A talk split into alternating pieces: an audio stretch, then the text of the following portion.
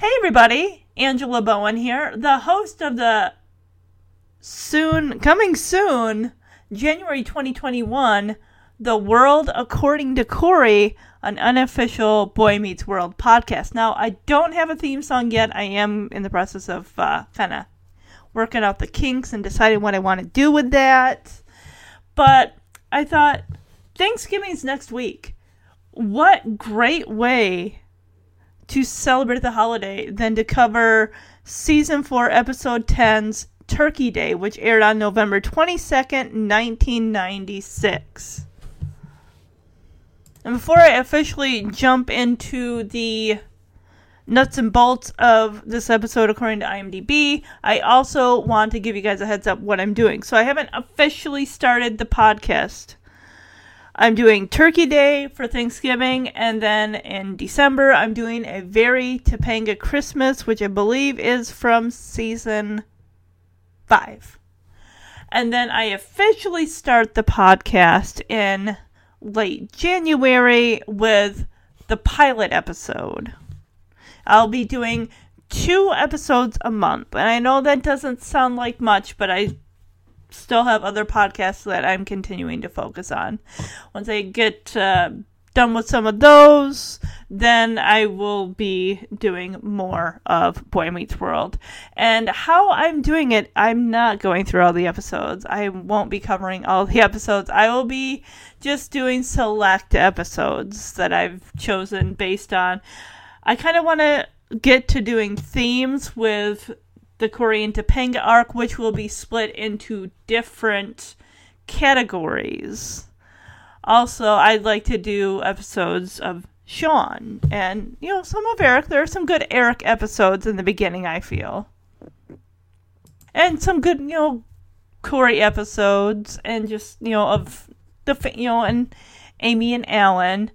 This podcast, The World According to Corey, this is going to be an alternative to other Boy Meets World podcasts that are out there that are not really family friendly. I do really try to steer with half of my podcasts being family friendly, the ones that are on the Punky Power podcast, as well as the Full House Fuller House podcast, Silver Spoons podcast, the continuation of the Different Strokes to Move the World podcast, which will be starting back up in January.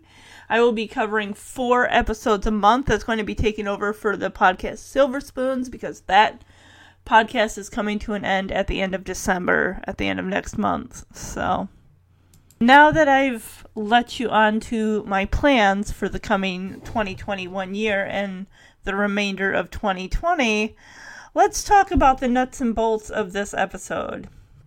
As I've said, after learning about prejudice among the tribes of Africa, Corey and Sean want to have their families celebrate Thanksgiving together. Okay, yes, this episode aired November 22nd, 1996. It has a 7.9 out of 10 rating based on 157 ratings. See who we have for guest stars. Yes, we do have Morgan Matthews, number two, played by Lindsay Ridgeway. We have Chet Hunter as Sean's dad. We have Verna Hunter as Sean's mom. We have Ned Bellamy as Luther, which I swear I've seen this guy and stuff. Ethan Suplee plays Frankie. We got E.J. De La Pena as Herman Stechino, so Frankie's little brother. We got K. E. Cooter, or K U T E R as Herbert, and Christian J. Mioli as Carl. I'm guessing that the family is going to be celebrating with the hunters. The hunters live in the trailer park, and these are other members of the trailer park. I remember seeing this episode most likely on DVD when I was um, watching the episode when I got the box set about five six years ago. And there had been a lot of episodes of Boy Meets World that I don't remember watching. I remember watching in the very beginning, but from the point where they even before they graduate high school and they get married, they go to college and all that so I that stuff I I don't remember any of it. It's like I jumped the ship off of Boy Meets World, and why would I do that? I don't know. Because Boy Meets World would have ended, I believe, in 2000. So this episode was directed by Jeff McCracken, writers Michael Jacobs, the creator. We have April Kelly as another creator, and Susan Estelle Jansen as the writer for this episode. One piece of trivia this episode takes place in November 1996. Let's jump into some. I love to read the user reviews. This one is by Chrissy Elizabeth 14563. It was published November 1st, 2019, so this review is about a year old. It says warning spoilers, gives this a 10 out of 10, and titles it Powerful. I once again have to give Ryder Strong props for his acting in this episode. Once, uh, once again, we see tremendous growth for Sean and Corey. And I love how open and honest the whole dinner scene at Frankie's trailer is. The conversation between Sean and Corey here touched my heart. You know, Cor, I think for once our ignorance is working for us. What you mean if we knew better? We wouldn't be friends? Yeah then I'm glad that we don't.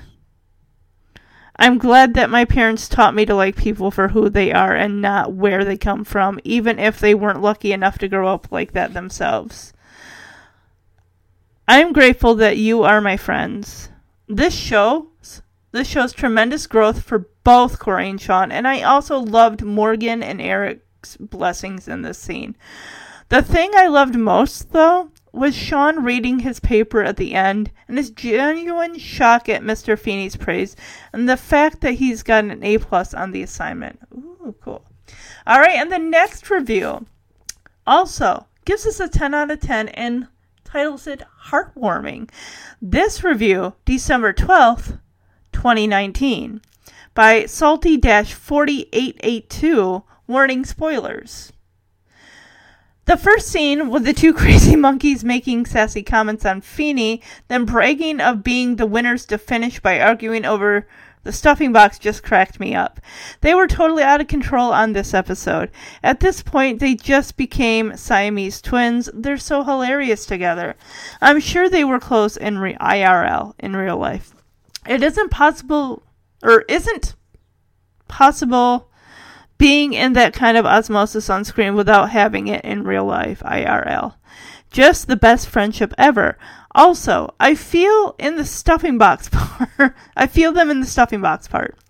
Really nice episode portraying tolerance and what really Thanksgiving is about. What really Thanksgiving is about. It's never the way nor the social class where someone has been raised into which makes him his worth as a person, but his very own essence. As simple as that, and still all around the world, we still can see simple minded people spreading everywhere who don't get that simple and inherent fact. Wonderful episode to make us love even more Corey and Sean friendship. I like that review. I like them both. Honestly, they're really, really good.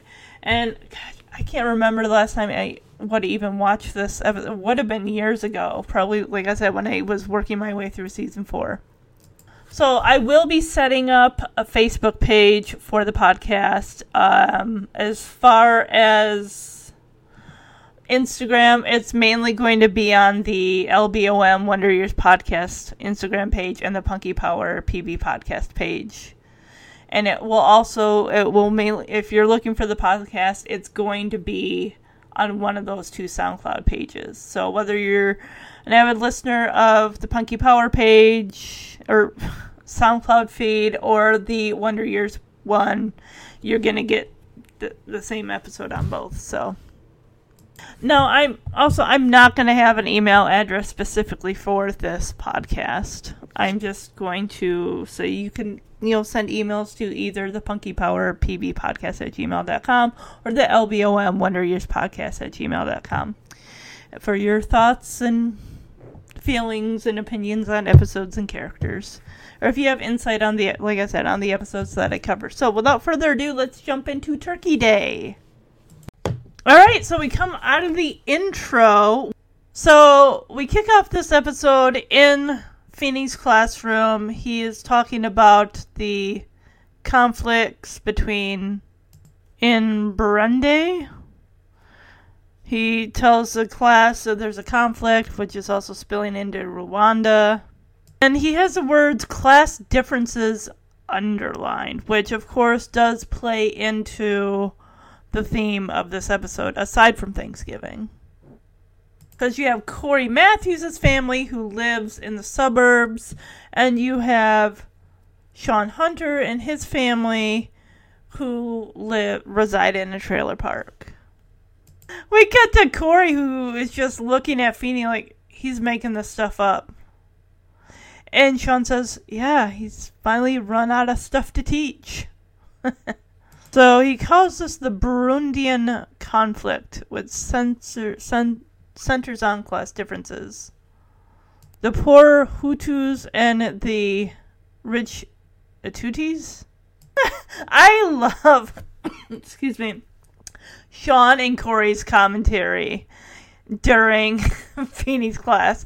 And Shawn's like, we're going to have to put a bag over his head and drag him out of the classroom. We also see Rwanda, the Tutas, the have, and the Uganda, the Hutus, the have not.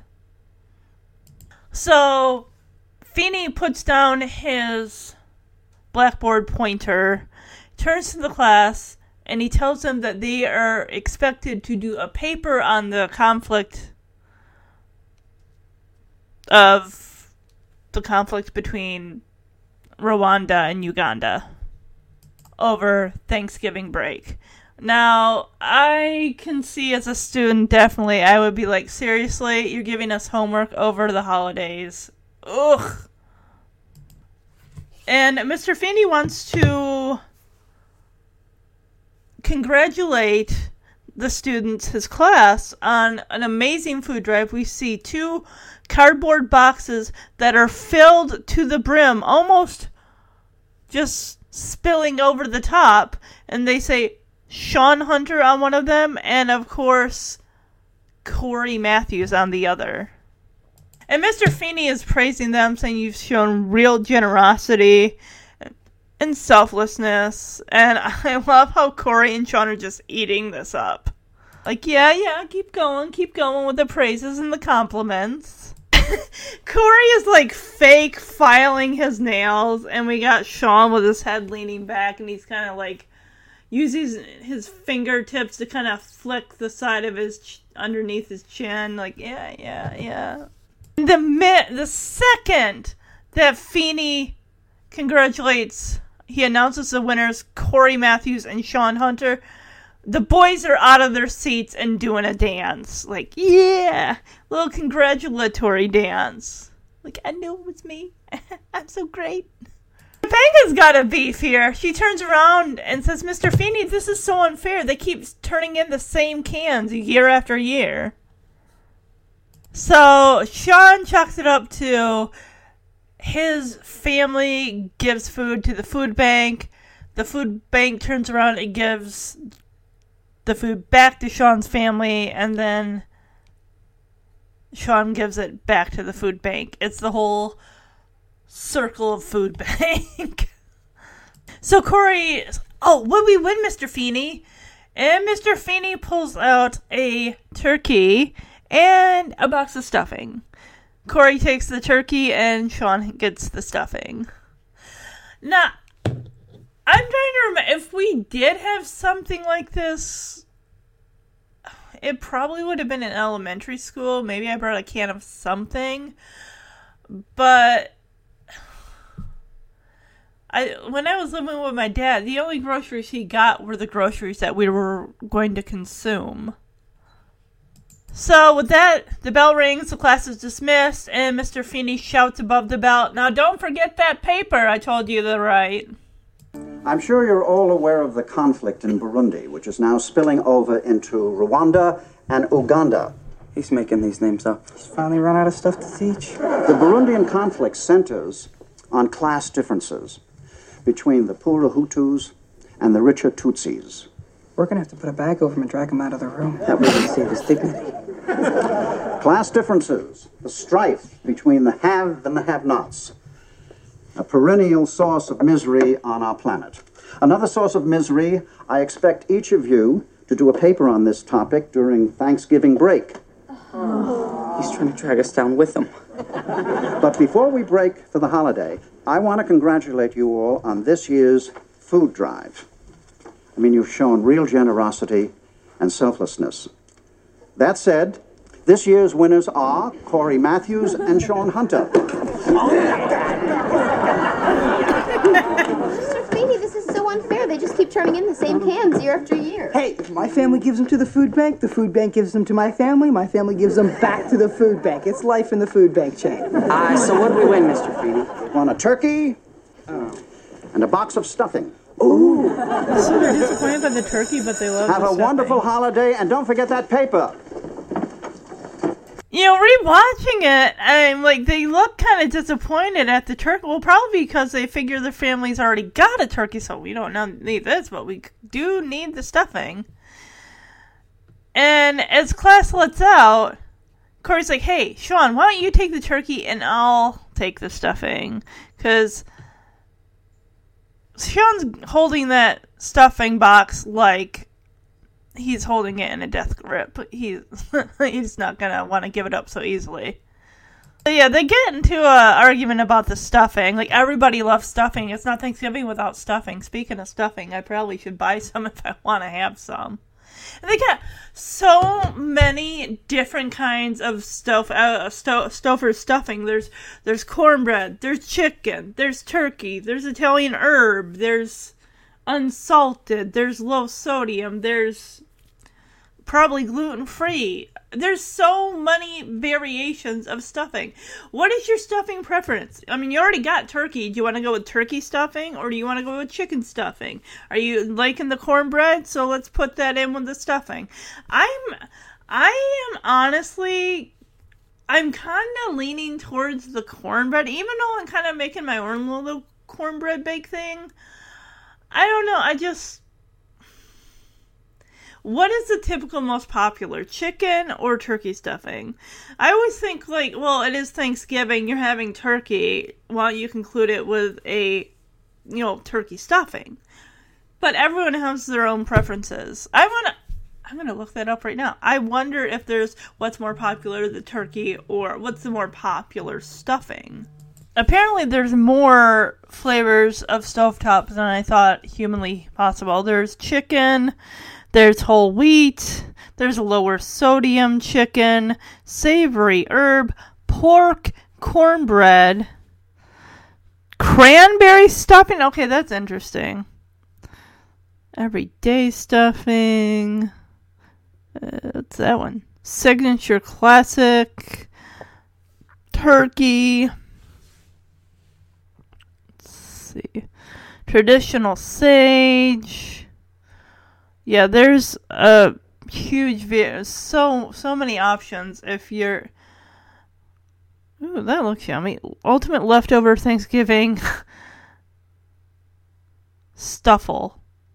Oh, it's a recipe. Oh, that kind of looks like what is that? It's like a stuffing like waffle underneath a couple slabs of turkey meat. Interesting. So, so Sean suggests they flip a coin, and Corey's like, "Well, yeah, but I might lose." And Sean says, "Well, Corey, you could possibility you could win." And Corey's like, eh, "I don't know if I want to do that. That's just too risky." And Sean suggests, "Well, there's got to be a way that we can both have stuffing." It's literally the battle of the stuffing. So Corey suggests we both have things. we both have stuffing together. And Sean brings up, well, I gotta have Thanksgiving with my folks. Corey suggests, you know, what we can have Thanksgiving together. And Sean brings up the fact that their families barely know each other. And Corey says, what better time for them to get acquainted than on Thanksgiving Day? I don't think this is going to fly with either the Matthews or the Hunter family. So Sean and Corey actually like this sounds like a great idea. It's gonna be the first Matthew Hunter Thanksgiving dinner. And then we get to see Corey having a conversation, trying to convince Amy and Alan to do a combo a combo Thanksgiving dinner with the hunters. Like I think it's a great idea. And we also get to see Sean also trying to get his parents to agree like, "Hey, let's have the the Matthews over. I think it'll be great for us to finally sit down and break bread together. I mean, Corey's my best friend. It's about time our families actually met and had a conversation." Uh, Sean, you can have the turkey. I'll take stuffing. But I want stuffing. Well, of course you want stuffing. Everyone wants stuffing. Stuffing's the best part. I'll flip you for it. I don't want to lose. You might win. But you see, if I lose, then I don't get stuffing. There must be a way for both of us to have stuffing. There isn't. There must be. Impossible. There's stuffing, and you either have it or you don't. Unless. We get more stuffing? No, I'd want that too. What I'm getting at is that we both have stuffing together. But it's Thanksgiving. I gotta be with my family. Well, me too. Don't you see? That's perfect. We can have Thanksgiving together. But our families barely know each other. And what better time for them to get acquainted? Huh? Okay, okay. It'll be the first Hunter Matthews Thanksgiving dinner. It's gonna be great. I don't want it. Come on, it's Thanksgiving, a time of thanks and giving. It's a family holiday. Well, the Hunters are a family. We're a family. We can be families together. I'll tell you one thing. Over at the Hunters, they are absolutely delighted about having Thanksgiving with us. Yeah, right. Do I look delighted? Oh, come on. Why can't we all spend Thanksgiving together? Because it is unnatural to mix the classes, son. You're tampering with the primal force of nature here. Why? I think getting together with the Matthews is a wonderful idea. Have you been drinking? I don't see anything wrong about having contact with a better class of people. Better? Well, now we get to it. You are a social climber. Say what you will, but they're coming. Over my big dead body. My folks are Yeah, so let's go a little deeper into this as we see Corey at the kitchen table with his folks trying to convince them. And Alan's like, I don't want to do this. And Amy brings up the fact that it's a family holiday. Yeah, and, and Corey brings up the fact that it's Thanksgiving, a time for thanks and giving. When Amy says it's a family holiday, Corey kind of comes at it with, like, well, we're a family. The Hunters are a family. We can all be a family together. And oh, Corey, he doesn't even know how it turned out with Sean and his folks. Like, I'll tell you what, at the Hunters, they are absolutely delighted to be having us over. They're they're just they love the idea. And we cut to Sean and his folks, and Chet's he tells Sean, "Do I look delighted?" And this is where he brings up the whole it's not right to mix classes. And but Verna, Sean's mom, is for it. Like I think it's good to mix with the different class of people. And Chet calls her a social climber, and she's like, I don't care what you say. They're coming to Thanksgiving. Yeah, and and Sean is baffled. Like, why can't we all just have Thanksgiving together? And Chet says it's unnatural, unnatural to mix classes. And Chet tells Sean that he's tampering with the primal force of nature. And right away, Verna steps up and it's like, you know, I think getting together with the Matthews is a wonderful idea. And Chet asks, Have you been drinking? It's like, No, buddy, she hasn't been. And she tells him that she doesn't see anything wrong with having contact with a better class of people. You never know. The Matthews family values may rub off on the Hunters. They each can learn something from each other. If each is willing to give of themselves. You give a little, you get a little. Chet accuses Verna of being a social climber. Uh, Verna puts her foot down and says, They're coming. I don't care what you say. And Chet looks at her right in the eye and says, Over my big dead body. I'm like, Oh, we don't want to get there yet. That is. Oof. Corey and Sean meet in the kitchen and they're both just grinning ear to ear, like, Oh, my family's totally on board. And Corey says, Yeah, mine is too. No, they're not. And Corey says, Oh, it's going to be great. And they turn away from each other and it's just like, Oh, God this is not going to go well. They both know that putting two different classes of people might be a little little on shaky ground. You know, everyone's got their own beliefs and how they look at things and how they do things. And yeah. But you know, once you get past that, you kind of, you know, mix and match and you find common you find common ground. You work out the differences. You give and you get. My folks are totally up for it. Mine too. It is gonna be great. We are in the kitchen with Amy and Morgan at the kitchen table. Alan's just getting off the phone with Vera Hunter, who's kind of giving them a pre Thanksgiving tip to let them know that they're dealing with some animal control issues, particularly a goat that's running around. And she tells them, don't wear red and don't make any sudden jerky movements. Wow, I didn't know goats are. Uh, I, I don't know. I, I thought goats were colorblind. They're not. I don't. I don't know. It seems like something that you would like do if you were facing down a bull. Like, oh, don't wear red. Don't have anything red. Oh, and try to stay still. Don't make any jerky movements. Oh, I just noticed Amy's wearing a red sweater, and she says to Alan, maybe we should wear camouflage. And Alan says, that upsets the bear. Oh gosh, there's a bear at the trailer park too. Oh my goodness. So there's a knock at the back uh, door, and Alan opens it because we see Frankie's out there. One of uh, Harley Keiner's cronies, you know, Frankie and Joey, but it's just Frankie there. And uh, the look on Amy's face is just of surprise. Like, who's this kid? Why is he uh, this isn't normally one of my either of my son's friends. And Frankie's a big guy. He's like he's tall, but and and you know he's he's pretty heavy set. And I like when he comes and he's like, "Hello, Mister Matthews," and he he does look very imposing to the point where Alan is backing up, like. Uh, uh, and what's interesting is both Ethan Suplee, who plays Frankie, and Alan, who's played by William Russ. Okay, that is interesting. That not. I'll get to this back on this point in a second, but. William Daniels, Mr. Feeny, and William Russ.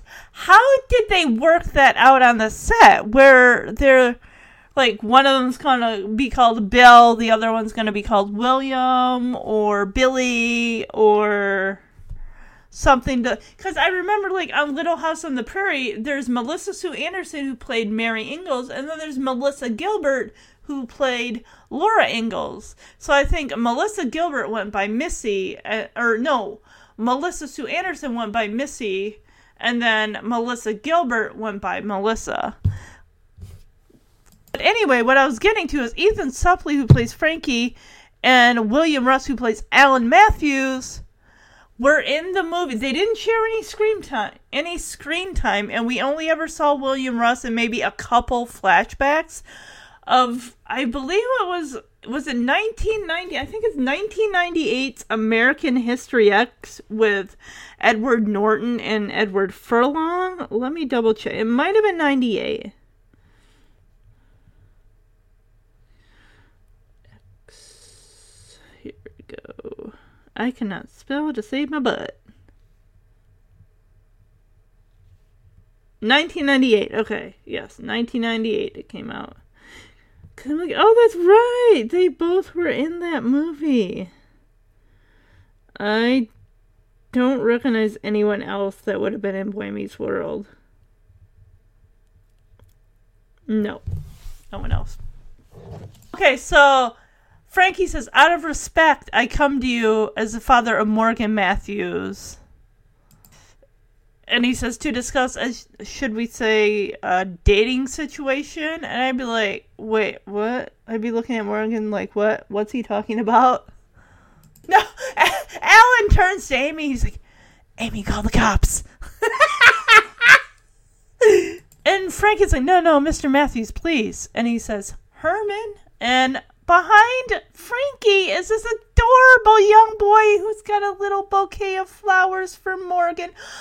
Oh, my heart! Oh, what a cutie pie! He's so sweet. Oh, and I love how he gave his little brother tips. He says, Go ahead, Herman, just as we practiced. Aww.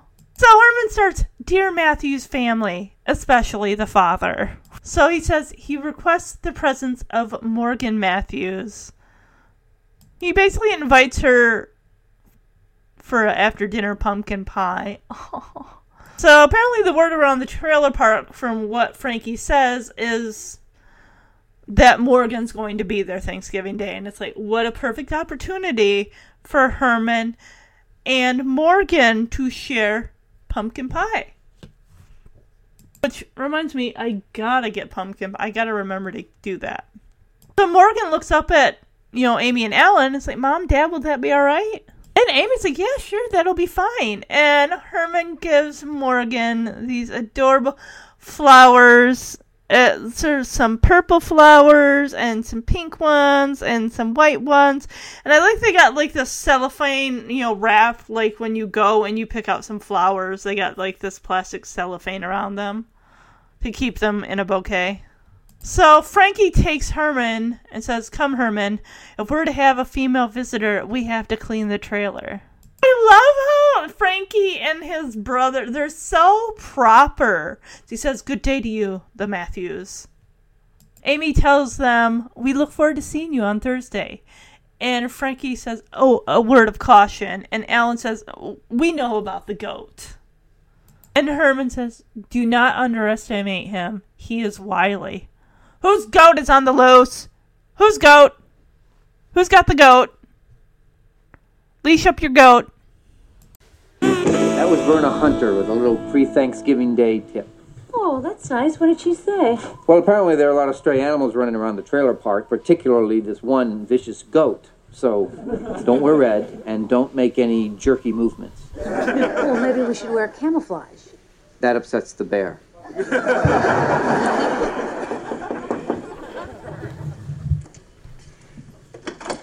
Hello, Mr. Matthews. Out of respect, I come to you, the father of young Morgan Matthews, to discuss, shall we say, a dating situation.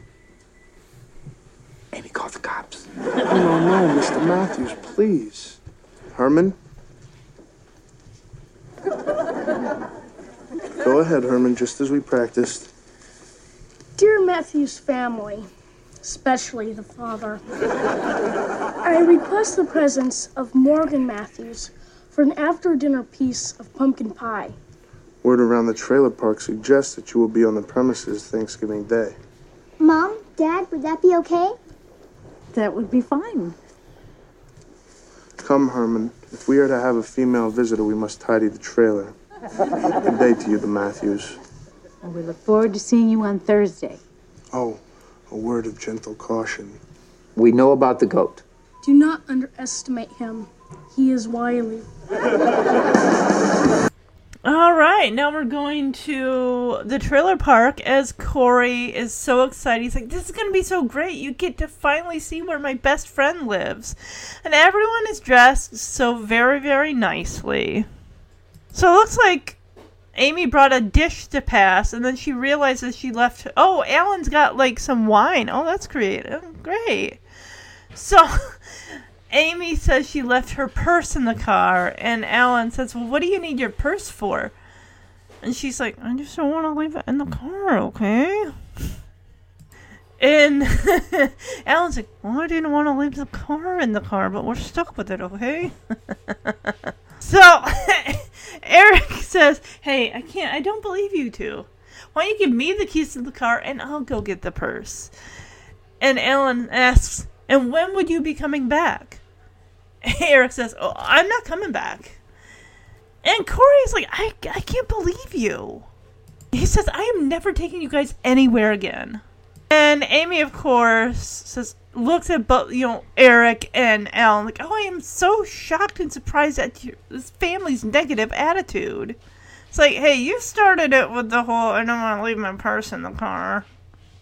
And Morgan says, I have to go to the bathroom. And Amy leans down and says, Not here, honey. Hold it till we get home. Out loud.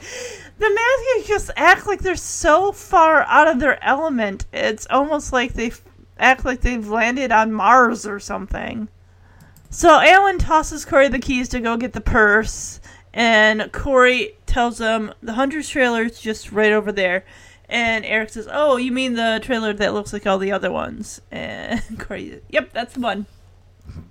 Yeah, so to make it even more awkward, because I mean they know Sean and everything, but Corey's kind of putting him in a position here. It's like, "Oh, you guys go ahead. I'll, I'll be right back." It's like because they know Sean, but it's like they don't really know his family. It's just, it's like let's say like your friend were taking you to meet their family for the first time, and they're like, "Oh, I just gotta, I'll be right back. You just go ahead." Like, no, talk about awkward. Wow, this is gonna be great. You guys are finally gonna get to see where my best friend lives. Oh, I left my purse in the car. What do you need your purse for? I just don't want to leave it in the car, okay? Well, I don't want to leave the car in the car, but we're stuck with it, okay? I can't believe you guys. Just give me the keys to the car. I'll be more than happy to go and get the purse. And when would you be back? Not coming back. You know, I am never taking you guys anywhere again. And I am very surprised by this family's negative attitude. I have to go to the bathroom. It's not here, honey. Hold it till we get home. Purse. Okay, look, the hunter's trailer, it's right over there. Ah, the one that looks like all the other ones? Yeah, that's it. So Amy's asking like, which one did Corey say it was again? And Alan's like, well, maybe it's this one here. You know, the one with their name on it because the H is gone. It just says Unter, so it's like, oh, it's got to be this one. I'm guessing I don't think it's gonna be that one. Even Eric points out, like, Dad, this isn't the Unters. Alan chalks it up to, oh, well, the H clearly fell off during the last tornado, flood, or goat attack. Yeah, not Chet. This guy. yeah, this is not Chet. This is Mr. Hunter. Um, I bet that even pronunciation is not correct. The guy pokes his head out, looks at this clean cut suburban family, and is like, Oh, uh, are you guys lost? And Alan is like, Oh, well, isn't this the Hunter's trailer? And the guy's like, No, we're the Hunters. Clearly, if it's not Chet or Verna answering the door, you have the wrong place. Guy's point for him like right there on the sign under the the light. How do I? How, how else can I make this any more clearer to you? You are digging yourself into a hole here, Alan. He's like, oh, well, naturally, I just thought the H had fallen off. Ugh. Dude, just, just, just take your family and like keep searching. I bet it's the one with the turkey on the door right next to that guy's trailer. Oh, this guy, he's got a beef. He actually steps out of his trailer and he looks at Alan and says, Oh, you think if the letter f- fell off, I wouldn't replace it? He's really offended at Alan's assumption. Alan just chalks it up like, We're just lost. Friendly people. lost. Uh, where the heck is Corey? Corey, how long does it take to get your mom's purse out of her car? Did you park a mile away down the road? What's going on? That would make sense. To me, I just get the Matthews family would literally park half a mile down the road and just walk. Like, we don't want to park our car in the trailer park. This guy is really grilling them. He's really. Ugh. He's like, oh, so you guys aren't from around here. I'd be like, well, judging based on their clothes and the fact that Morgan mentions where they live, great, so now they have your address. They live in Cedar Heights, which is most likely a suburb. This guy's getting snippy with a child. He's like, oh, well, la di da. It's like, dude, just go back in your trailer. Where's your Thanksgiving spirit? Granted, yes, Alan shouldn't have made pre- presumptions and assumptions with, oh, oh, I just thought the H fell off your your name on your trailer there. Uh, I would have just like, okay, our mistake. We'll be going now. Where is Chet and Sean and Verna? You'd think if they're expecting Corey and his family, one of them would be outside, like, "Hey, hey, guys, over here, over here." Like, sorry, sorry, Mister Under, um, they're not from here. And he, he's going on like, oh, I hear C- uh, Cedar Heights is a pretty nice neighborhood. And Amy finally kind of cuts in like, oh, well, we're having uh, Thanksgiving dinner with the Hunters. She puts emphasis on the eight Hunters. And Mr. Hunter says, oh, the Chet Hunters. And he's like, oh, yeah, the Hunters, yes. They, see, they have an age. Like, we get it. Stop browbeating this family. And Amy's like, yes, uh, yes, well, we're, we're going to get over there if you would just please point us in the right direction. Yeah, he does not look like he's about ready to give you directions anywhere. And he points like, oh, yeah, the uh, Chet Hunters live right uh, there. And he points to the one that's got the turkey on the door, which is what I said in the beginning. It's right there with the turkey on the door. So Mr. Under excuses himself, like, "Oh, I won't keep you any longer. You know, I'm sure they're looking very forward to your visit."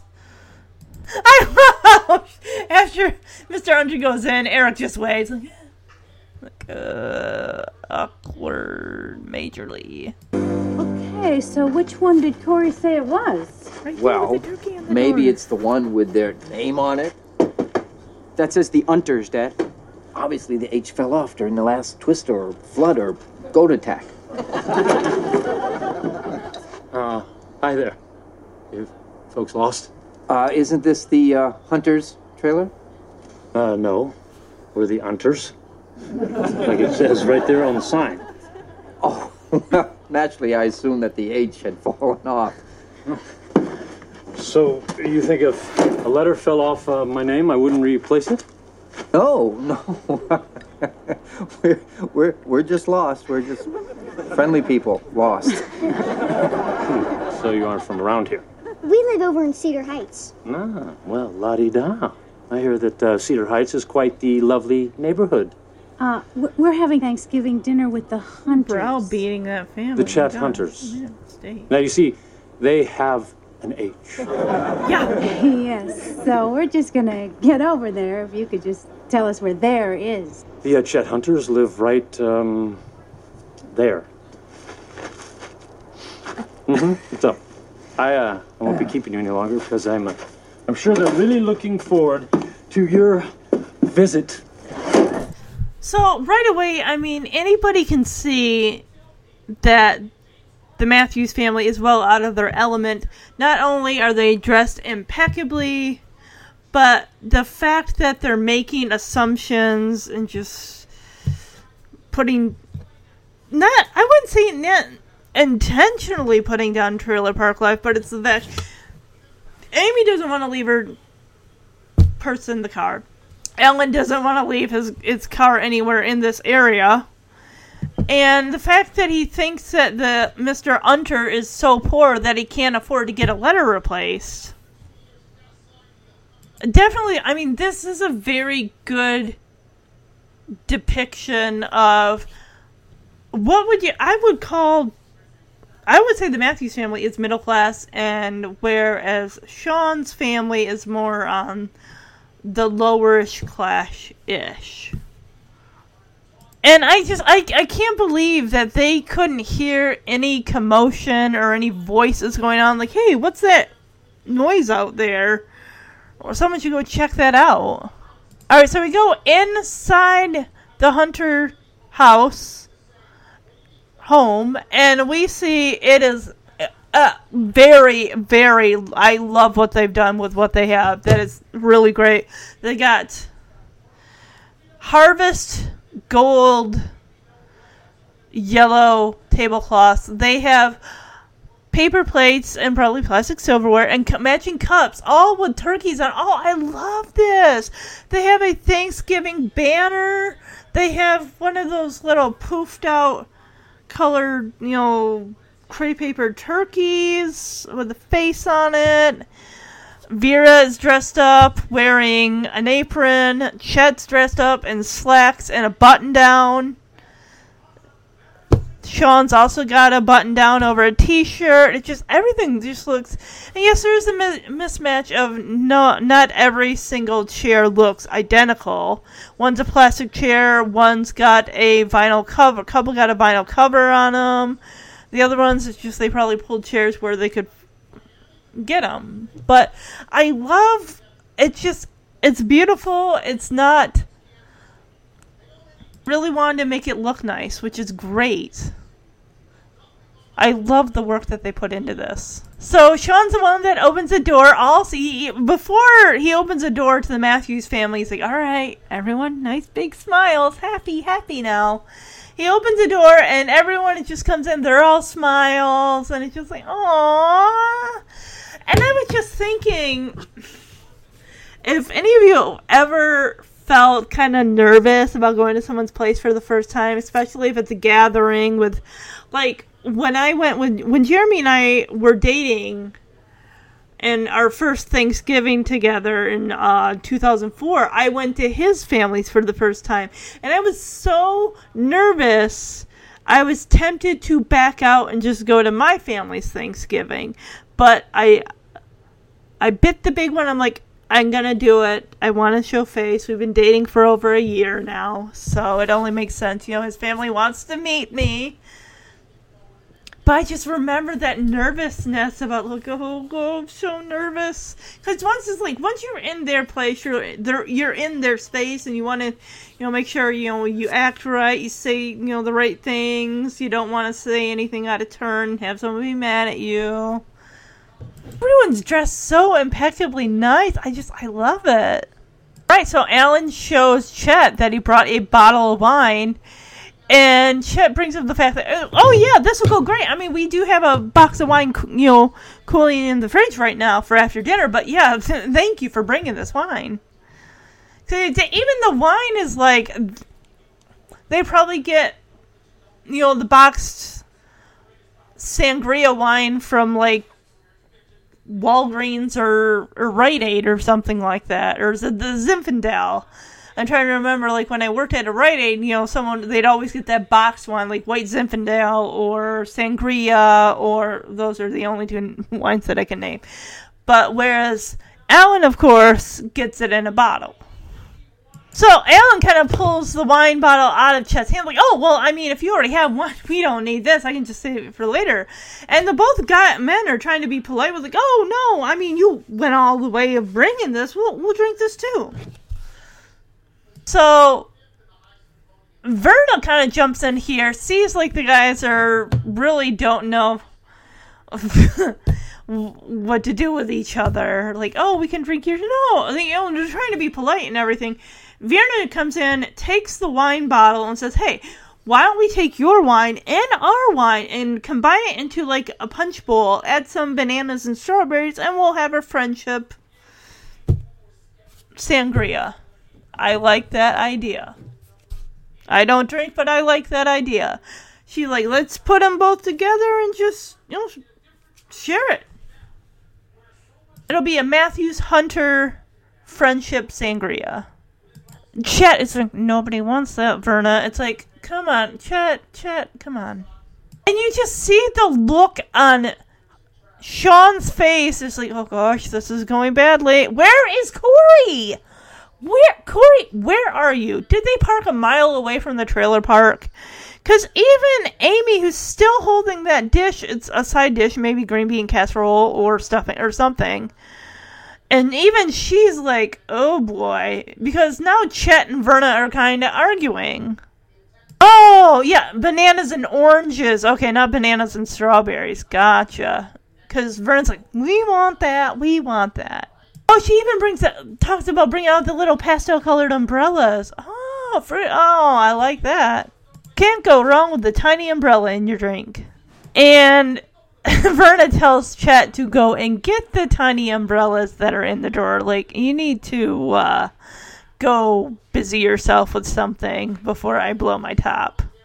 So Verna pulls out a serving platter or tray of uh it looks like it's like a pecan log with crackers and she says i got this from hickory farms only the best and i'm like i would try that i definitely would try that i've never had i don't think i've ever had it before but i've seen it in the stores i'm like that looks like something i could try one day So I like how Verna is definitely trying to be the peacemaker in all of this. And I'm just also asking myself the question that it's a million dollar question. We all want to know where is Corey?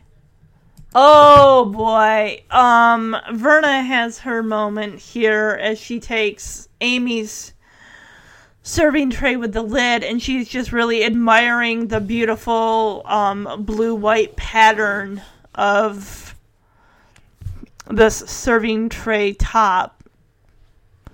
It's like, oh, it's not as uh, my serving tray is not as beautiful as yours, and she's really taking in the decorative design. And it's almost like Verna is almost uh, like what's the word I'm looking for?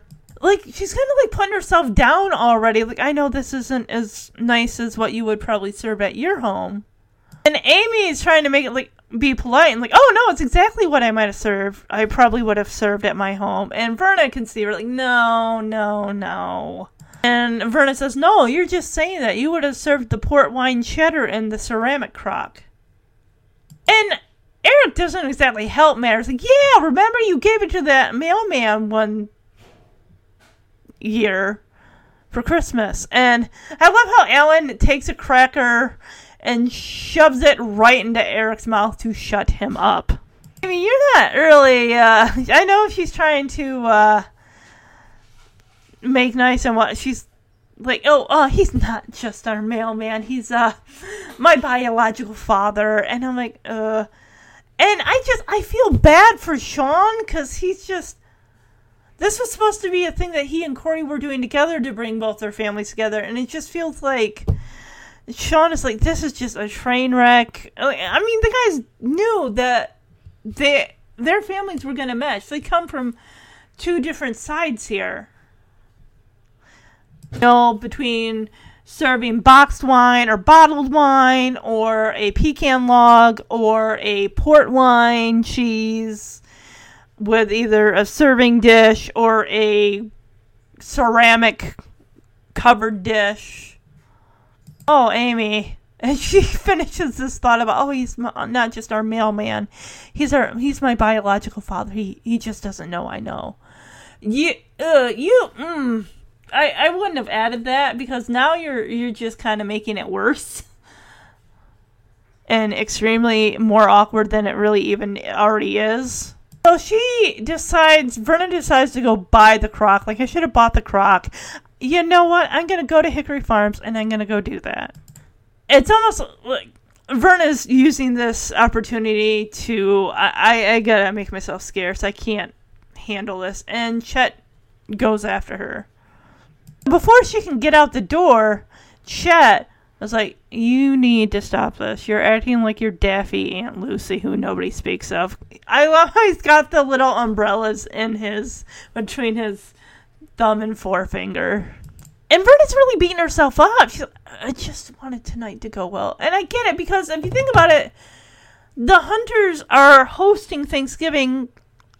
I don't want to really say their turf, but in their home. And if you think about it, I think that is that does put a bit of pressure on a person you want things to look right, you want things to go right, you want to say the right things, you want people to be generally satisfied, not just with their meal, but the the table conversation just you're you want your you know your elegant house you want it to look good you want to make sure there's no uh something on the floor there's no you know animal hair on the couch or you know something or the dishes aren't left in the sink or the dishwasher you just want everything and you want the food to come out perfectly nothing burnt nothing you know crispy burnt top or any of that stuff on your food. You just want it to be elegant. And I think, in a way, like I said, this is definitely a class struggle between the Matthews, who I can see how the hunters think these people, you know, they have it so easy, you know, with with money and the way that they live, and we, they, I think they want the Matthews to see like you know we're good people. We're we have you know you know good values and you know our home. It may not be a house and everything like that but it's a home and we and we love each other. And just you think about it in a way when you're you're hosting you know, a meal for people. It's like you're kind of putting not just yourself on display, you're putting your house, you're putting your food on, on display for everyone to, to look at and most likely probably even criticize under their breath. And it sucks. But so Chet pretty much tells Verna, "Look, you can't run away from this pro- this you know show him into a lot of trouble. Let's just let I, you know I'm here. Let's see this day through." And Verna still thinks that cheese can turn this around, and Chet says, "Honey, it's not about what we eat; it's about who we are." And Chet says it's also about who they are, and we're different. It's like she knows that. All of you know that you're coming at this from different sides. And Chet finishes up by telling Verna, like, no amount of cheese is going to prove tonight is going to go well, and I told you that. And of course, here's Corey. Where in the world have you been, son? Seriously. How long? What? Where was your car parked? I wa- clearly a mile away. As he comes up the, the steps into the the trailer and it's all kinds of awkward. You know, Sean's in the middle, his parents are on one side of the trailer, and Corey's parents and family are on the other side. This could not be a farther divide if they were on separate continents. Okay, they're here. Big smiles, everybody. Hi. How you doing? Come on in. Over that way. Wow, we're over at the uh, Hunters. Uh, Chet, look, I, I brought you this really nice bottle of wine. Well, thank you, Alan. But as it happens, we had a very good wine planned for this evening's festivities. Excellent wine, a whole box of it, right in the refrigerator. Oh, well, in that case, uh, we don't need to drink this. We'll drink yours and uh, save this. No, no, no, no. If you went to the trouble of bringing us wine, the least we can do is drink yours and not ours. You know what would be just special? What do you say we pour both our wines in a big bowl and add some bananas and oranges and have ourselves some friendship sangria? Nobody wants that, Ronnie. yes, we do. We want that. We want bananas and oranges and tiny little pastel colored umbrellas. Now you go get them. They're in the drawer. May I serve you some hors d'oeuvres? This is a Gruyere and pecan log with a selection of crackers. It's one of the items I most enjoy from the good people at Hickory Farms. Oh, I would love some. Thank you, Verna. So good. Great. Hmm. I know it's not as fancy as what you would have served at your home. No, not exactly what I would have served. No, you're just saying that you would have served the port wine cheddar in the ceramic crock. Yeah, remember you gave it to that mailman that one year for Christmas. Shut up, Eric. Oh, he's not just our mailman. He's my biological father. But he doesn't know that I know. I should have bought the crock. I'm pretty sure Hickory Farms is still open. I'll buy the crock. Uh, Verna, Verna, Verna. Right now, you're acting as daffy as your Aunt Lucy, who nobody speaks of. I just wanted tonight to go well.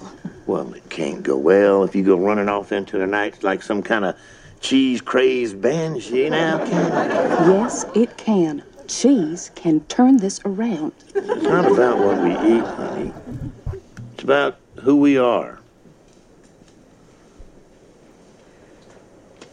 And who they are. And we're different. And no amount of cheese is going to change the fact that tonight is not going to go well, and I told you so. So Chet goes outside and he says to Luther, What was so important that you had to drag me away from my guests? And he goes around the corner of his trailer. There are one, two, three, four, five, six, seven, eight. Probably about nine people there, which I'm guessing they are all residents of the trailer park. And I can imagine they probably feel maybe offended, maybe even semi threatened by the presence of the Matthews family. So, an older gentleman of probably about 60 or so, maybe older. I'm guessing he's been there the longest in the trailer park of anybody. He's probably a wise sage of wisdom. a wise old sage, and Chet is just really surprised, like, oh, this guy's gonna gonna talk to me. He's a little nervous, like, oh boy. So it seems like Herbert, the wise old sage, is talking about way, way back when a young man found a piece of land that was perfect for trailers to sit upon, and how every neighbor had no more, no less than the others. Everyone was complacent with each other, no one was envious, and that there was peace upon this land until today when the Hunter family brought in the Matthews, the more well to do people, and I can see everyone. It, seems like he's disrupt, disrupted the flow of their community by, if you want to refer, you know, the Matthews family as interlopers. It just kind of seems like their presence has upset the balance of this community. Well, Herbert calls them outsiders. He says, You've brought outsiders into our midst. And I like how Chet actually goes to bat for the Matthews family. He says, Come on, Herbert, they're nice people. And Herbert says, Well, they're not from here and they look down upon us. And Herbert tells Chet, We will not tolerate their condescension. So, and Chet means no offense by this, but he thinks that Herbert's pressing some emotional hot buttons to get the rest of the trailer park community riled up. Because everybody on Thanksgiving is out there and just like, we don't want them here. You need to tell them to go. Oh, Herbert's like, enough with this. Jerry Springer's on. And everyone pretty much disperses. Oh, Luther pats Chet on the shoulder says, Get him out of here, Chet. Get him out of here now. Like, we don't want civil unrest. Just get the Matthews, the outsiders, if you will, out of here. Now, Luther, what was so important that you had to drag me away from my guests? oh, my stars and garters. Yes, Chet. It is I, Herbert. Uh, Herbert, I hope you simply come to wish me a happy Thanksgiving and I've given you no cause to emerge from your deep seclusion. Once there was a land below the freeway overpass next to the self storage facility. And men saw that land and they knew that it was good and trailer ready. And so we gathered here with our families, hard working men and women of a common purpose, and each family having no more or less than his neighbor. And there was no envy, and there was no shame. And so there was peace upon this land until today, for you have brought outsiders into our midst. Come on, Herbert. They're, they're really very nice people. They are not from here, and they look down upon us, and we will not tolerate their condescension. Come on, Herbert. I mean, I don't want to be of a different mind than the multitudes, but don't you think you're pressing some emotional hot buttons just to get the people riled up? They're not. Jerry Springer's on. So, uh, get him out of here, Chet. Get him out of here now. All right, we see uh, the counter space has got that stuffing that Corey and Sean want. One, it's got snack crackers, Rice Chex.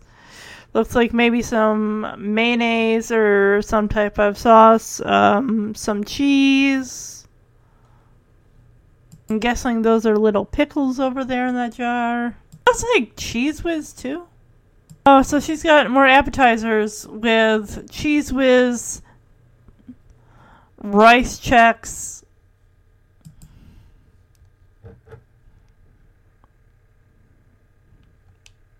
Rice Chex, and an olive with a pimento on it. An olive with a pimento on it. So I guess these are like kind of like hors d'oeuvres before the turkey. So Alan takes one. She's like, please just take one. He's like, okay. We cut over to Sean and Corey, and Corey's still ever the optimistic. It's like, see, I told you it would work out. And Sean is just like, this is like an episode of Cops waiting to happen. And Alan, Alan notices, which everyone probably does, you know, that Chet's been gone a long time, and Alan's worried, like, oh, do you think there's some sort of problem? So this is, I'm guessing, Verna's way of stalling the Matthews. Like, we gotta keep him here. So Verna says, oh, I'm sure it's nothing, but I would also like to apologize for my erratic behavior earlier. And she says, I just hope that we can get back to our wiki wiki Hawaiian luau. And what did she do? She like brushed her hand over the the Rice Chex, pimento olive Cheez Whiz thingamajiggies.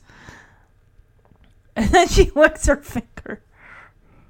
Oh, here comes Chet. He's uh bursting through the trailer like a tornado. Like, all right, everyone, get out of here. Let's go. It's just like, well, I hope you all enjoyed your dinner and you had a good time. And well, let's go. Let's do this again next year. And Sean stands up. He's like, Dad, we haven't eaten yet. So Chet grabs Verna to do some small talk outside of the trailer and kind of let her know what's going on. He also pulls Sean as well. And, sh- and Corey's all like, oh, them hunters, they're quirky, but you gotta love them. Like, uh.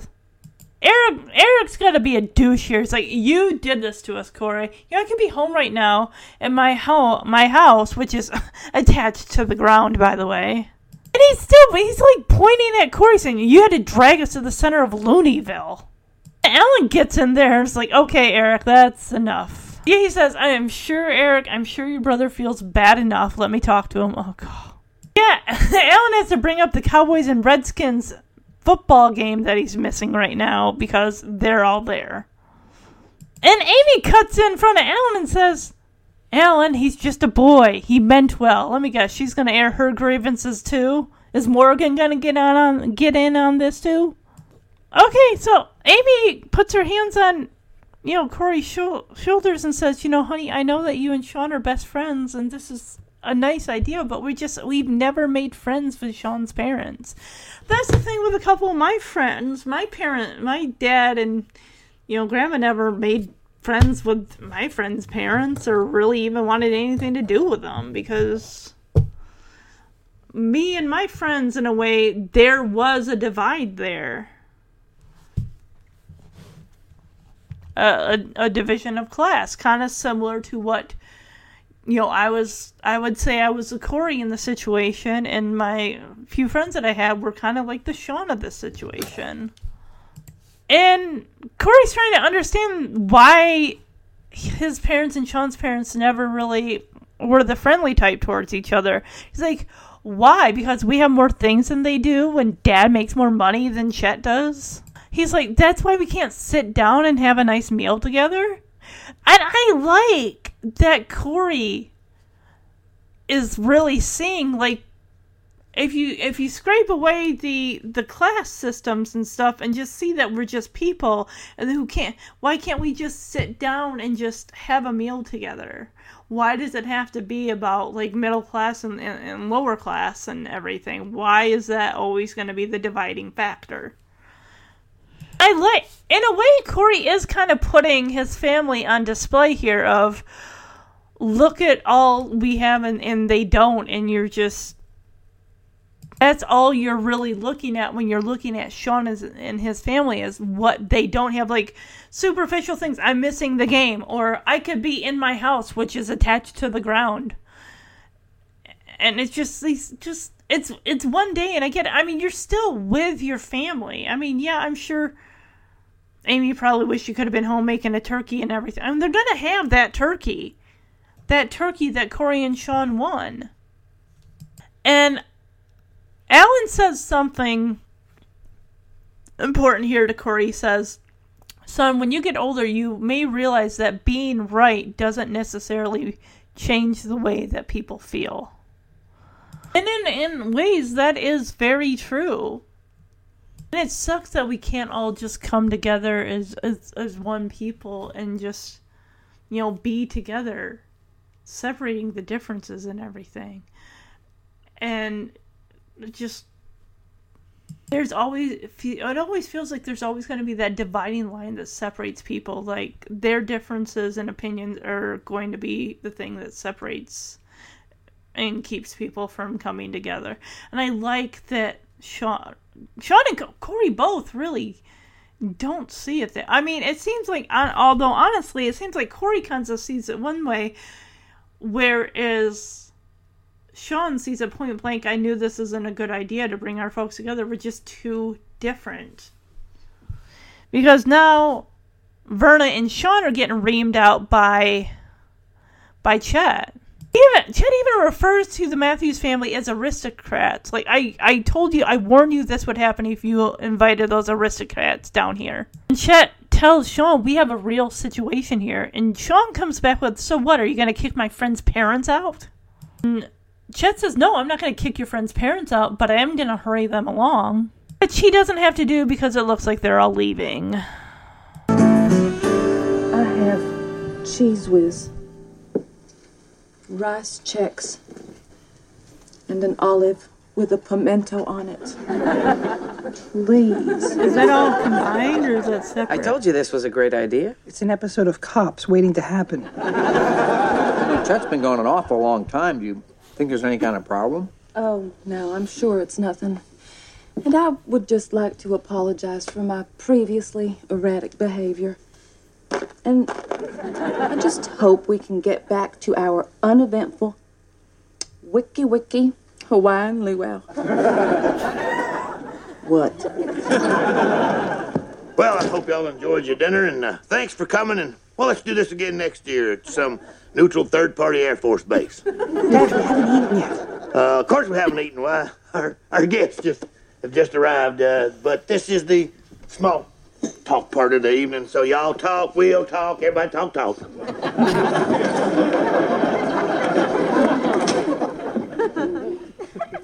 Ah, them hunters. Quirky, but you gotta love them. You did this to us. I mean, I could be at home right now in my nice, comfortable house, which is built into the ground.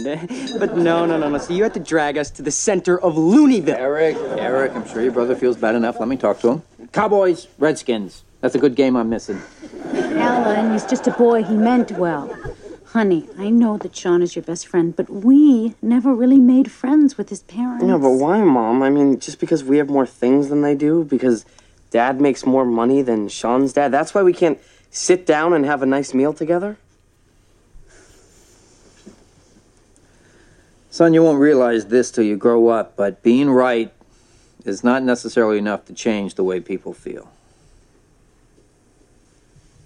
I told you what would happen if you invited them aristocrats down here, now we have ourselves a real situation here.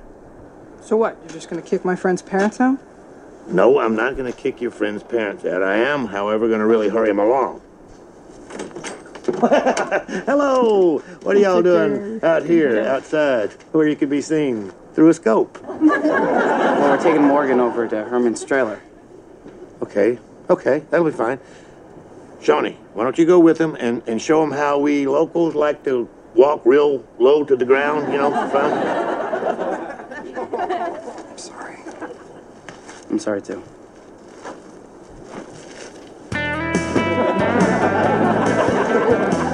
Okay, so it looks like that's right because Morgan was going to spend time with Herman on Thanksgiving. They're going to share some pumpkin pie. And Chet's all like, "Oh, what are you doing out here?" Because someone could see you. And oh, Sean, make sure you walk low so you know no one will see you. Because he tells Sean to go with Corey and Morgan and Eric to Herman's trailer. And Corey and Sean are just like, hey, look, I'm sorry. And Corey tells Sean, like, "I- I'm sorry too. It's like they tried to bring people together and it just, it's not working. I mean, we all knew it wasn't going to gel. But for one day, one day a year when we can all be thankful, it's like, why can't we just put our differences aside and sit down and break bread together and just be happy in the fact, like, that we're here and just you don't even have to bring up your differences just talk about random like what your interests are that's all don't don't don't don't bring up the the, politics or any of the other stuff like that like keep that keep that separate keep that yeah just enjoy a meal together. Well, uh, this is uh, also awkward. Chet, Verna, Alan, and Amy are. Doesn't even look like anyone's. Oh, they're eating something. Are they eating? Are they starting dinner without the kids? Oh, I guess Chet is still under the impression he's still trying to hurry them along. As he's like, hey, you ready for your pie? And Alan's like, I just got my turkey. Even Amy's like, uh, don't take this the wrong way. Because Verna's like stacking all their plates and tossing them in the trash. She's like, uh, shouldn't we wait for the kids? Oh, apparently it's a hunter tradition. Like, oh, the kids don't eat and it's time for pie. Crap. Alan's plastic fork broke. Just as he was going to saw into his turkey slice. And Alan's like, oh, there goes my fork. What's that make now? Three? And Verna brings a bag over from the kitchen counter that's just filled with, you know, plastic silverware. Which I'm pretty sure in Thanksgiving's past, that's usually like, yeah, plastic, just get your plastic silverware, you toss it out. That way it's one less dish you gotta wash. One less utensil. You know those utensils over time, they add up. In the sink. Maybe he's just trying to make polite conversation, like, oh, you know, it's always nice to have a big bag of plastic forks around. Oh my god, I just, I feel for all four of them because it is extremely uncomfortable and awkward. I just, I remember the time that I went to my friend's house and my dad came to pick me up and just I'm getting ready to go and just looking outside and my dad is just trying to make conversation with my friend's father and it's just not going well. And then just the fact that uh, on the way home my dad is just like you know eh, eh, eh, your friend's dad there. He's uh he's a funny acting isn't he? And my dad means funny acting by he would say kind of like odd different just not yeah yeah, my my family was never going to be friends with my friend's parents ever. And Alan's like, oh, well, because he's digging his hand through that bag of plastic silverware looking for a fork. Like, oh, maybe this time I'll find a sturdier one. And Chet, of course, takes offense and says, or maybe you can go easier on the one you got. Like, oh, oh, this is so awkward. Ready for your pie? I, I just got my turkey.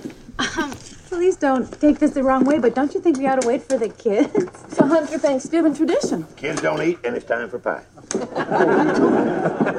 There goes my fork.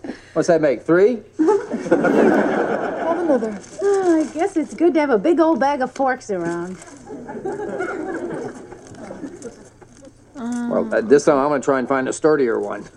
Or you could go easy on the one you got. Chet, you're right. Why waste another fork? I, I'm just going to use the little forky part of the one I got. The fork head. Chet, if our dinner guest is not comfortable with our plasticware, I think it's only right we accommodate him with a regular metal fork. Well, heck, why don't we just give everybody metal fork? Oh, Chad. Why? No. Why? Because our forks don't match? Our forks don't match. Who cares? Oh. forks. You know, I remember so well that our forks and spoons didn't match when we were starting out.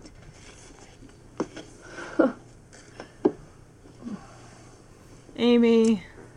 That was probably the best thing to. Chet, Verna. Clearly, this isn't working. You guys went way out of your way for us, and we really appreciate it. I understand. It's not personal. Sometimes what's important to realize is some folks just don't blend together so well. Yeah, we should just uh, leave it that way. Doesn't make it anybody's fault. I'm sure the kids will understand. So, you know, Alan doesn't take offense to like, maybe you should go easier on the one you got. He's like, you know what?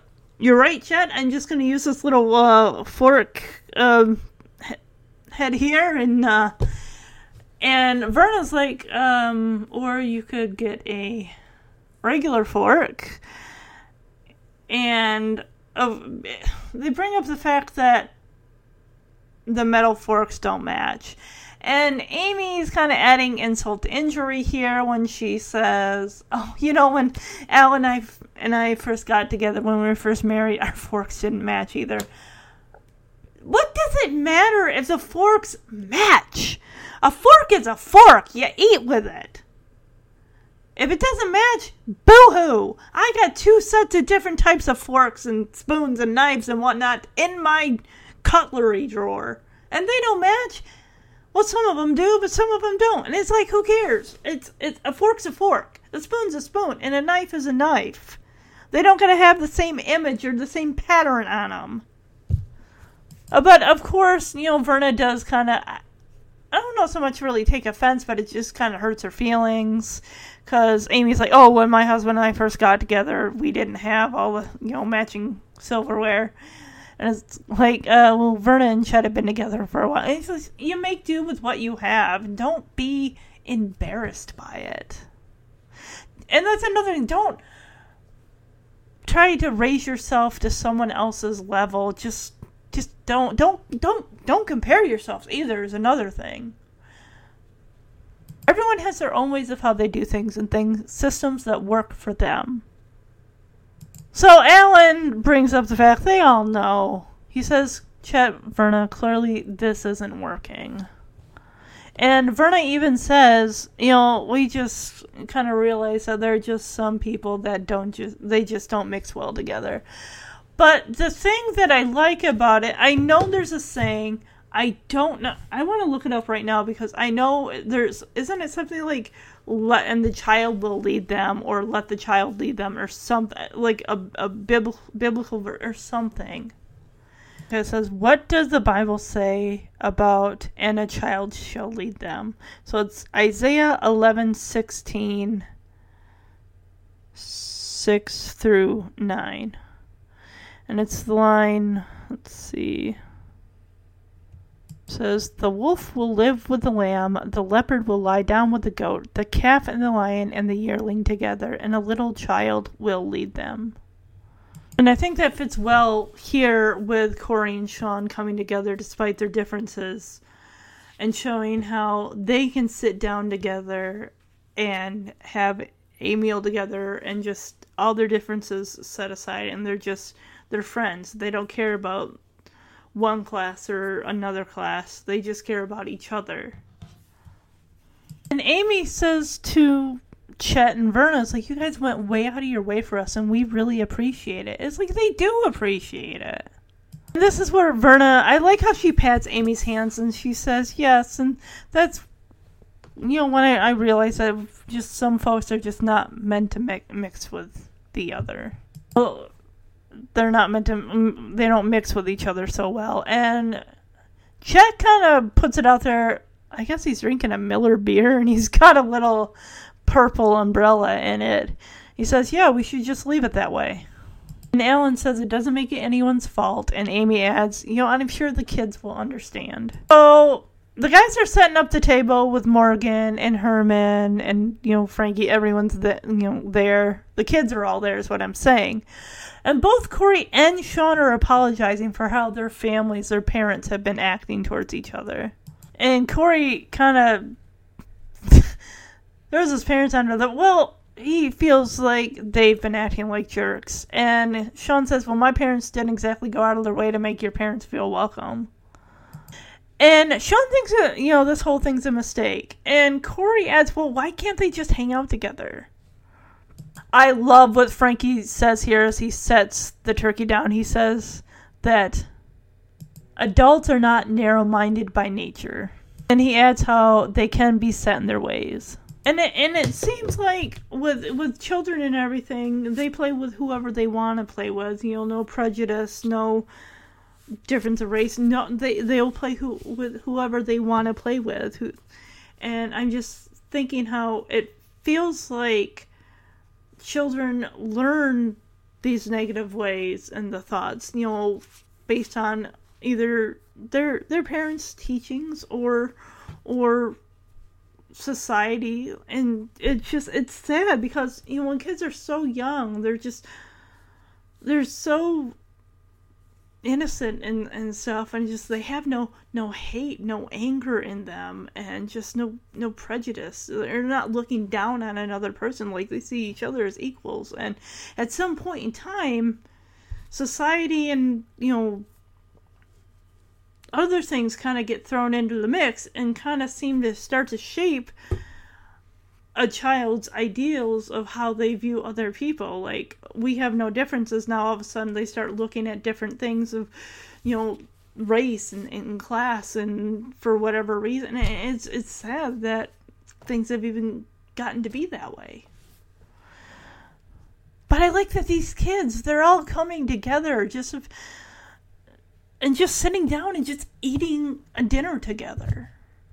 And Herman, the both he and Frankie speak this poetic, wise words just beautifully, beautifully.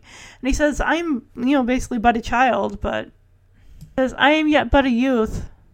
But it seems like they're set in their ways of disliking each other. And Frankie adds how they come from different worlds. Think of them as the Hutus and the Tutsis. You know, basically, they'll draw upon the lesson that they, they learned in class you know these two tribes that are so very very different but they come together.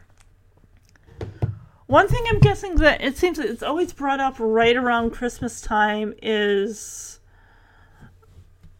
the the um battle between yes christmas eve 1944 how singing silent night saved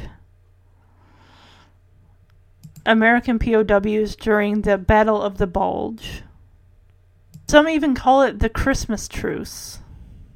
Oh, wait, hold a minute. There's one called the Christmas Truce of 1914. Hold on a second here. Let's see. Truce 1914 we go. The Christmas truce occurred on and around Christmas Day 1914, when the sounds of rifles firing and shells exploding faded in a number of places along the Western Front during World War I in favor of holiday celebrations. The song is called Bel- Bel- Wood by Garth Brooks. I'm just gonna the lyrics here. Oh, the snowflakes fell in silence. I know this is a Thanksgiving episode. This is about song about Christmas, but still. Over Belleau-Wood that night, for a Christmas truce had been declared by both sides of the fight. As we lay there in our trenches, the silence broke into by a German soldier singing a song that we all knew. Though I did not know the language, the song was Silent Night. Silent Night. Then I heard my buddy whisper, All is calm, all is bright. Then the fear and doubt surrounded me, 'cause I'd die if I was wrong, but I stood up in my trench and began to sing along. Then across the frozen battlefield another's voice joined in, until one by one each man became a singer of the hymn. Or the hymn. Then I thought that I was dreaming, for right there in my sight stood the German soldier neath the fallen flakes of white, and he raised his hand and smiled at me as if he seemed to say, Here's hoping we both live to see us find a better way. Then the devil's clock struck midnight, and the skies lit up again, and the battlefield where heaven stood was blown to hell again. But for just one fleeting moment, the answer seemed so clear. Heaven's not beyond the clouds, it's just beyond the fear. No, heaven's not beyond the clouds. It's for us to find it here. This is such a good song. If you go on um if you go on YouTube and look up the song Belleau Wood, B E L L E A U and then Wood separate word Garth Brooks it will pop up. It's su- it's such a beautiful song. I really really like it. And Frankie gives a great speech here about living in hatred passed on from parent to child. Well, he says hatred and prejudice because it's of what they've grown accustomed to. Corey's like, are we the only two people on this planet, Sean, that don't know who the Hutus and the Tutsis are? Feeny was just talking about it in class yesterday. Come on, guys. Come on. You guys should have been paying attention. Not all about canned food drives.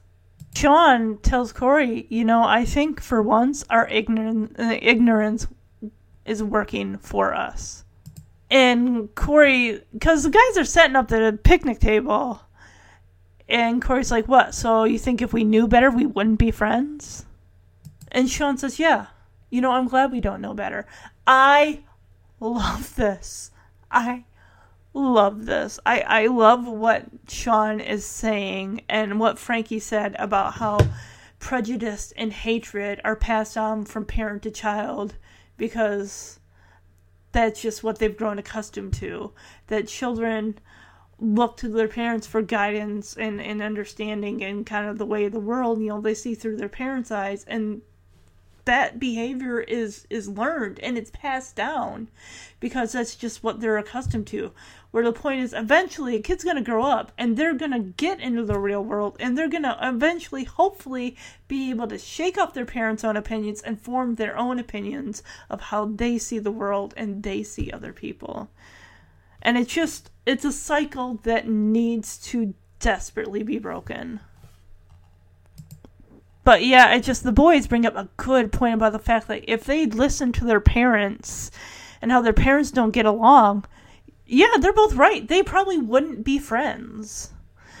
But it's just, I, I, I like that we're not. Uh, he says, I, I, I'm glad that we don't know better. And I, I just, I love this. I love this so, so much. I love Corey and Sean's friendship. The kids are all basically sitting down to have Thanksgiving dinner with each other, and this is just a, I love it so much. And of course, Corey asks, like, "Are you sure this is okay?" You know, with you know Luther, then probably I'll want them out of there. And Herman says there is always room at our table. Good boy. Good young man right there. Oh, and who happens to be in the background? Luther. These are children. Don't you dare start anything. Sean, I'm really sorry about this whole thing. I mean, my parents have just been acting like jerks. Yeah, well, my parents didn't exactly go out of their way to make them feel welcome. I guess this whole thing was just a mistake. You know, why can't they just hang out together? Adults are not narrow minded by nature. They can, however, be set in their ways. I am but a callow youth, yet it seems to me a shame they should be set in the way of disliking each other. They come from different worlds. Think of them as the Hutus and Tutsis, living with prejudice and hatred passed on from parent to child because it is what they've grown accustomed to. You know, are we the only two people on this whole planet who don't know who the Hutus and Tutsis are? You know, Corey, for once, I think our ignorance may be working for us. What, you mean if we knew better, we wouldn't be friends? Yeah. So I'm glad we don't know better. Yeah, me too. Well, our table is in order. It is time to proceed with our holiday repast. Are you guys sure this is okay? There's always room for more at our table. Dude, don't you people dare start anything. They're children. It is our Thanksgiving custom to go around the table and let each person say what they are thankful for. Then we eat? Then we eat. I'm thankful for that. Next. More? Okay. Um, I'm also thankful to be having Thanksgiving dinner with my brother and my sister and all my friends. And that I'm taping the game. Next. I'm thankful for these guests and that we have been blessed with enough food to share with them. Herman? I am thankful to be sitting next to this delicate blossom was when my heart. Dearest? I am for once thankful to be sitting at the kids' table. Sean? I'm thankful that you're my friend. And I guess I'm thankful that my parents taught me to like people for who they are. Even if they weren't lucky enough to be raised that way themselves. Well, I feel about two inches tall. Yeah. That's two inches taller than I feel. Maybe we could all try this again. Be ashamed to waste all that cheese. Hey, Luke. Why don't you join us here? We're we're having an emergency meeting of the human race. Y'all have uh, room for us? Yeah. There's always room for more at our table.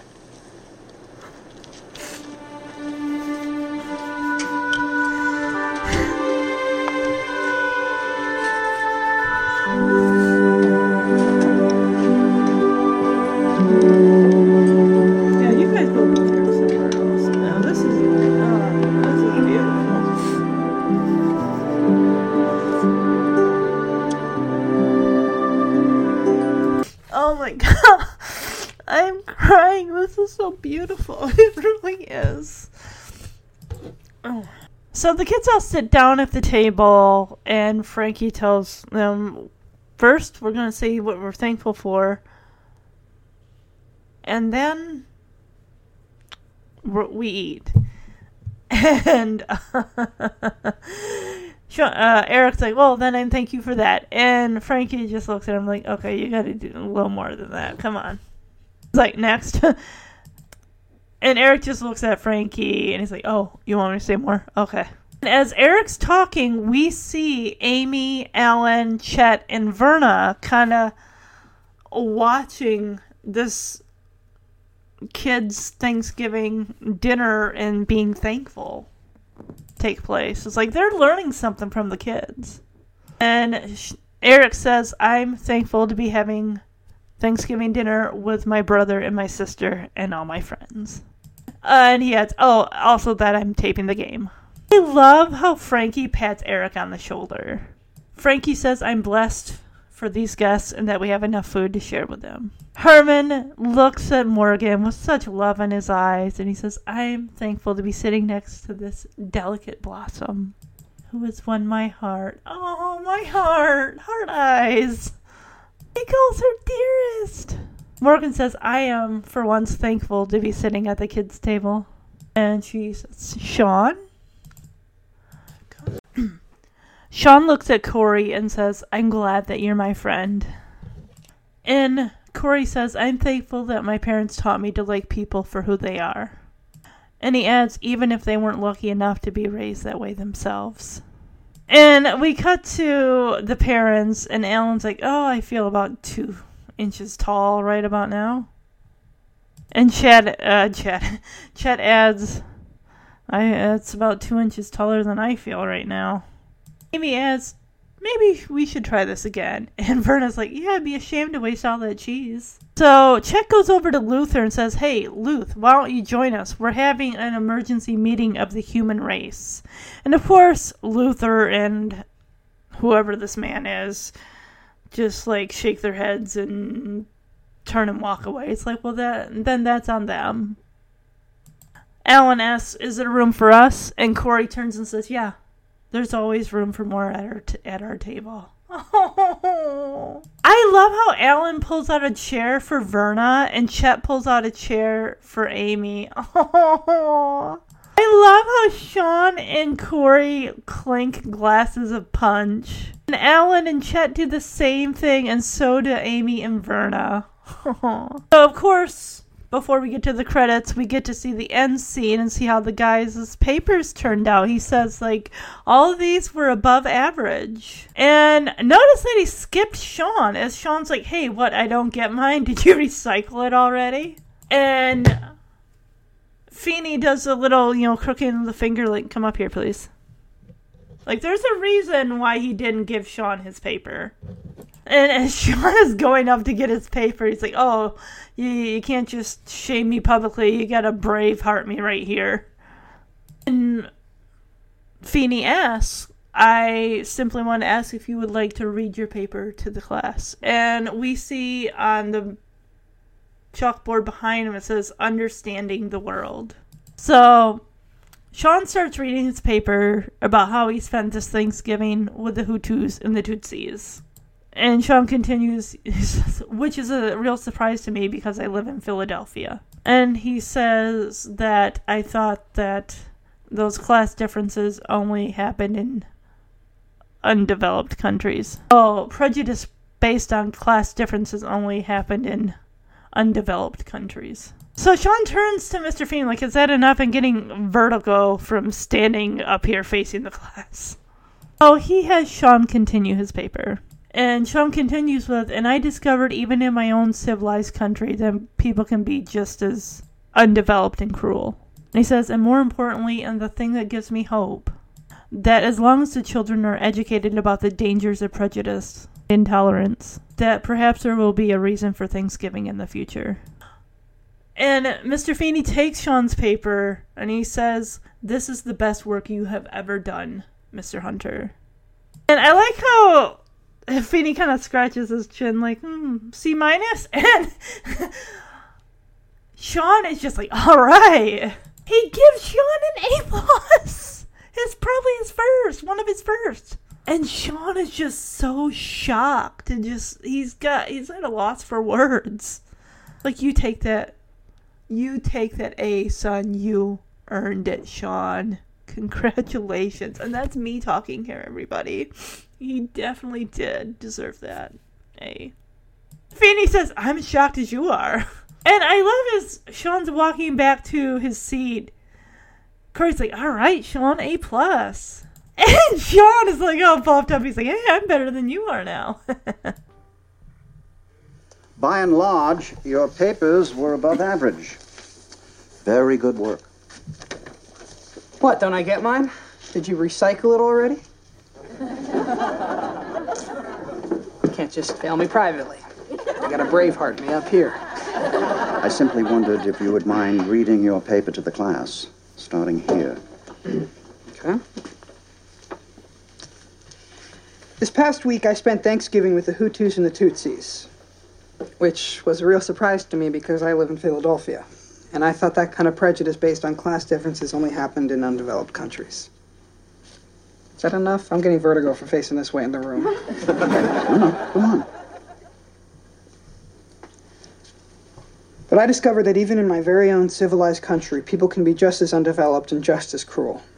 But more importantly, and the thing that gives me hope, is that as long as the children are educated about the dangers of prejudice and intolerance, then perhaps there will be a reason for Thanksgiving in the future. That's the best work you've ever done, Mr. Hunter. Uh, C minus? All right. A plus. Damn right. Congratulations. I'm as shocked as you are. Hey, Sean, A plus. I'm better than you are now. All right. Well, that was the episode.